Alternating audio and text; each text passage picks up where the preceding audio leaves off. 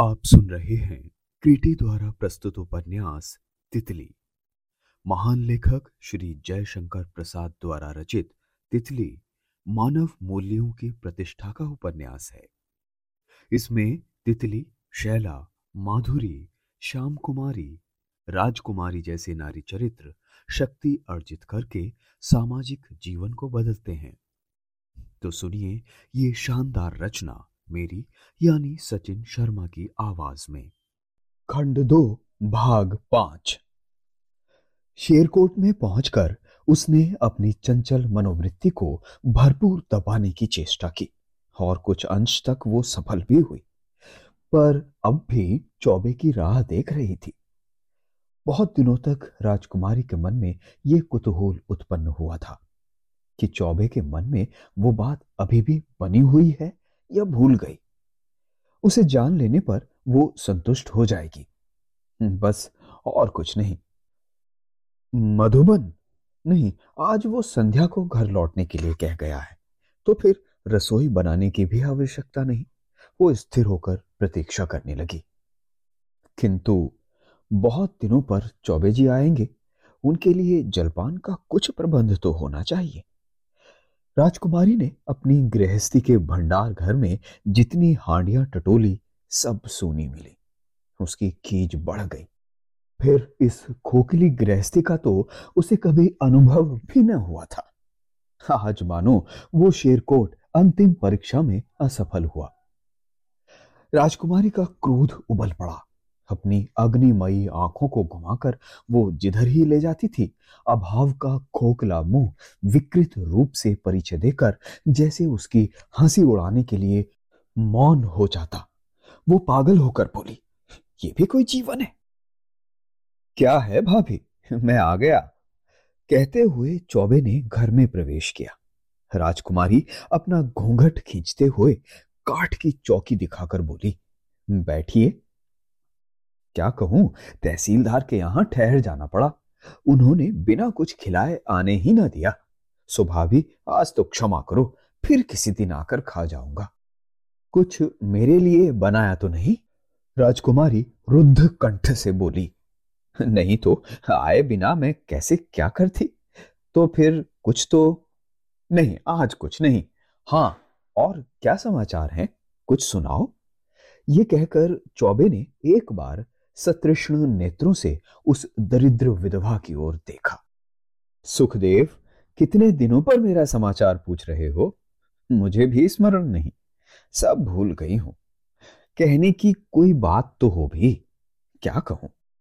भाभी, मैं बड़ा भागा हूँ। मैं तो घर से निकाला जाकर कष्ट में जीवन ही बिता रहा हूँ।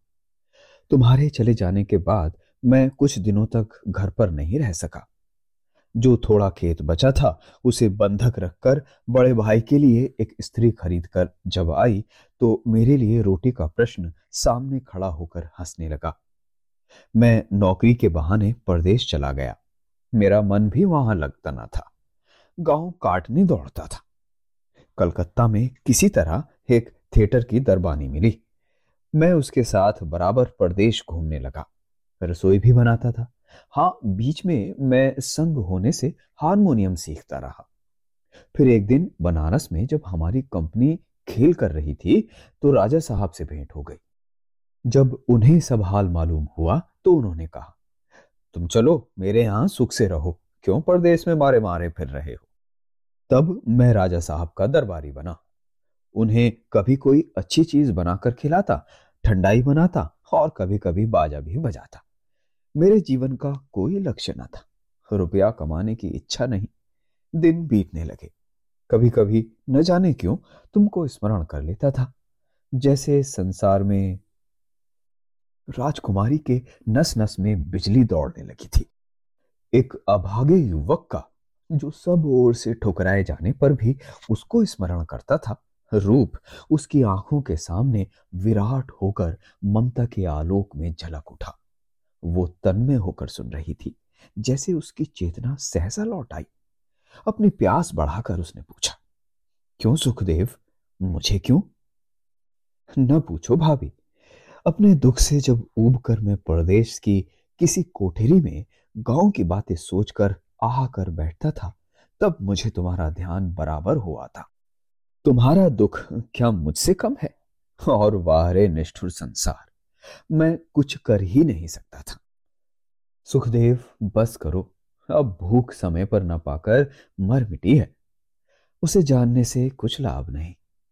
मुझे भी इस संसार में कोई पूछने वाला है, ये मैं नहीं जानती थी। और न जानना मेरे लिए अच्छा था। तुम सुखी हो, भगवान सबका भला करे। भाभी, ऐसा ना कहो। दो दिन के जीवन में मनुष्य मनुष्य को यदि नहीं पूछता स्नेह नहीं करता तो फिर वो किस लिए उत्पन्न हुआ है? ये सत्य है कि सब ऐसे भाग्यशाली नहीं होते कि उन्हें कोई प्यार करे, पर यह तो हो ही सकता है कि वो स्वयं किसी को प्यार करे, किसी के सुख दुख में हाथ बटाकर अपना जन्म सार्थक कर ले। सुखदेव नाटक में जैसे अभिनय कर रहा था। राजकुमारी ने एक दीर्घ निश्वास लिया। वो निश्वास उस प्राचीन खंडहर में निराश होकर घूम आया था। वो सिर झुकाकर बैठी रही। सुखदेव की आँखों में आँसू छलकने लगे थे। वो दरबारी था, आया था कुछ काम साधने, परंतु प्रसंग ऐसा चल पड़ा कि उसे कुछ साफ़ साफ़ होकर सामने आना पड़ा। उसकी चतुरता का भाव परास्त हो गया था। अपने को संभाल कर कहने लगा तो फिर मैं अपनी बात ना कहूँ? अच्छा जैसी तुम्हारी आज्ञा। एक विशेष काम से तुम्हारे पास आया हूँ, उसे तो सुन लोगी? तुम जो कहोगे, सब सुनूँगी, सुखदेव। तितली को तो जानती हो ना? जानती हूँ, क्यों नहीं? अभी आज ही तो उससे भेंट हुई थी। और हमारे मालिक कुंवर इंद्रदेव को भी? क्यों नहीं? ये भी जानती हो कि तुम लोगों के शेरकोट को छीनने का प्रबंध तहसीलदार ने कर लिया है। राजकुमारी अब अपना धैर्य न संभाल सकी। उसने चिढ़कर कहा, सब सुनती हूँ, जानती हूँ। तुम साफ़ साफ़ अपनी बात कहो। मैंने तहसीलदार को रोक दिया है। वहाँ रहकर अपनी आँखों के सामने तुम्हारा अनिष्ट होते मैं नहीं देख सकता था। किंतु एक काम तुम कर सकोगे? अपने को बहुत रोकते हुए राजकुमारी ने कहा क्या? किसी तरह तितली से इंद्रदेव का ब्याह करा दो, और ये तुम्हारे किए होगा। और तुम लोगों से जो जमींदार के घर से बुराई है, वो भलाई में परिणित हो जाएगी। सब तरह का रीति व्यवहार हो जाएगा। भाभी, हम सब सुख से जीवन बिता सकेंगे। राजकुमारी निश्चेष्ट होकर सुखदेव का मुँह देखने लगी, और वो बहुत सी बात सोच रही थी। थोड़ी देर पर वो बोली क्यों? मेम साहब क्या करेंगे? उसी को हटाने के लिए तो तितली को छोड़कर और कोई ऐसी बालिका जाति की नहीं दिखाई पड़ती, जो इंद्रदेव से ब्याही जाए, क्योंकि विलायत से मेम ले आने का प्रवाद सब जगह फैल गया है। कुछ देर तक राजकुमारी सिर नीचा कर सोचती रही। फिर उसने कहा अच्छा किसी दूसरे दिन इसका उत्तर दूँगी। उस दिन चौबे विदा हुए। किंतु राजकुमारी के मन में भयानक हलचल हुई। संयम के प्रौढ़ भाव की प्राचीर के भीतर जिस चारित्र की रक्षा हुई थी, आज वो संधि खोजने लगा था। मानव हृदय की वो दुर्बलता कही जाती है। किंतु जिस प्रकार चिर रोगी स्वास्थ्य की संभावना से प्रेरित होकर पलंग के नीचे पैर रखकर अपनी शक्ति की परीक्षा लेता है, ठीक उसी तरह तो राजकुमारी के मन में कुतूहल हुआ था। अपनी शक्ति को जांचने का। वो किसी अंश तक सफल भी हुई और उसी सफलता ने और भी चाट बढ़ा दी। राजकुमारी परखने लगी थी अपना स्त्री का अवलंब, जिसके सबसे बड़े उपकरण हैं यौवन और सौंदर्य। आत्मगौरव, चारित्र्य और पवित्रता तक सबकी दृष्टि तो नहीं पहुँचती। अपनी सांसारिक विभूति और संपत्ति को संभालने की आवश्यकता रखने वाले किस प्राणी को चिंता नहीं होती? शस्त्र कुंठित हो जाते हैं, तब उन पर शान चढ़ाना पड़ता है। किंतु राजकुमारी के सब अस्त्र निकम्मे नहीं थे। उनकी और परीक्षा लेने की लालसा उसके मन में बढ़ गई। उधर हृदय में एक संतोष भी उत्पन्न हो गया था। वो सोचने लगी कि मधुबन की गृहस्थी का बोझ उसी पर है। उसे मधुबन की कल्याण कामना के साथ उसकी व्यवहारिकता भी देखनी चाहिए। शेरकोट कैसे बचेगा? और तितली से ब्याह करके दरिद्र मधुबन कैसे सुखी हो सकेगा? यदि तितली इंद्रदेव की रानी हो जाती है और राजकुमारी के प्रयत्न से तो वो कितना वो भविष्य की कल्पना से क्षण भर के लिए पागल हो उठी। सब बातों में सुखदेव की सुखद स्मृति उसकी कल्पनाओं को और भी सुंदर बनाने लगी। उधर बुढ़िया ने बहुत देर तक प्रतीक्षा की, पर जब राजकुमारी के उठने के या रसोई घर में आने के उसके कोई लक्षण नहीं देखे तो उसे भी लाचार होकर वहाँ से टल जाना पड़ा।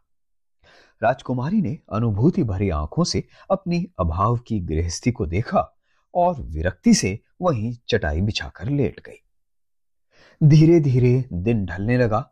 पश्चिम में लाली दौड़ी, किंतु राजकुमारी आलस भरी भावना में डुबकी ले रही थी। उसने एक बार अंगड़ाई लेकर करारों में गंगा की अधखुली धारा को देखा। वो धीरे धीरे बह रही थी। स्वप्न देखने की इच्छा से उसने आँखें बंद की। मधुबन आया। उसने आज राजकुमारी को इस नई अवस्था में देखा। वो कई वर्षों से बराबर बिना किसी दिन की बीमारी के सदा प्रस्तुत रहने के रूप में ही राजकुमारी को देखता आया था। किंतु आज वो चौंक उठा। उसने पूछा, राजो पड़ी क्यों हो? वो बोली नहीं, सुनकर भी जैसे ना सुन सकी। मन ही मन सोच रही थी, आह, कितने दिन बीत गए, इतने बरस, कभी दो घड़ी की भी छुट्टी नहीं, मैं क्यों जगाई जा रही हूँ? इसलिए ना कि रसोई नहीं बनी है। तो मैं क्या रसोईदारिन हूँ? आज नहीं बनी, ना सही। मधुबन दौड़कर बाहर आया। बुढ़िया को खोजने लगा। वो भी नहीं दिखाई पड़ी। उसने फिर भीतर जाकर रसोई घर देखा। कहीं धुएँ या चूल्हा जलने का चिन्ह नहीं। बर्तनों को उलट पलट कर देखा। भूख लग रही थी। उसे थोड़ा सा चबेना मिला। उसे बैठकर मनोयोग से खाने लगा। मन ही मन सोचता था, आज बात क्या है?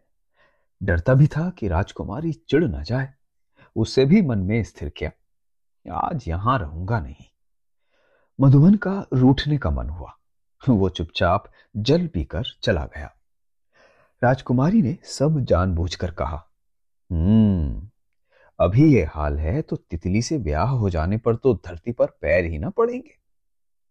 विरोध कभी कभी मनोरंजक रूप में मनुष्य के पास धीरे से आता और अपनी काल्पनिक सृष्टि से मनुष्य को अपना समर्थन करने के लिए बाध्य करता है, अवसर देता है, प्रमाण ढूंढ लाता है।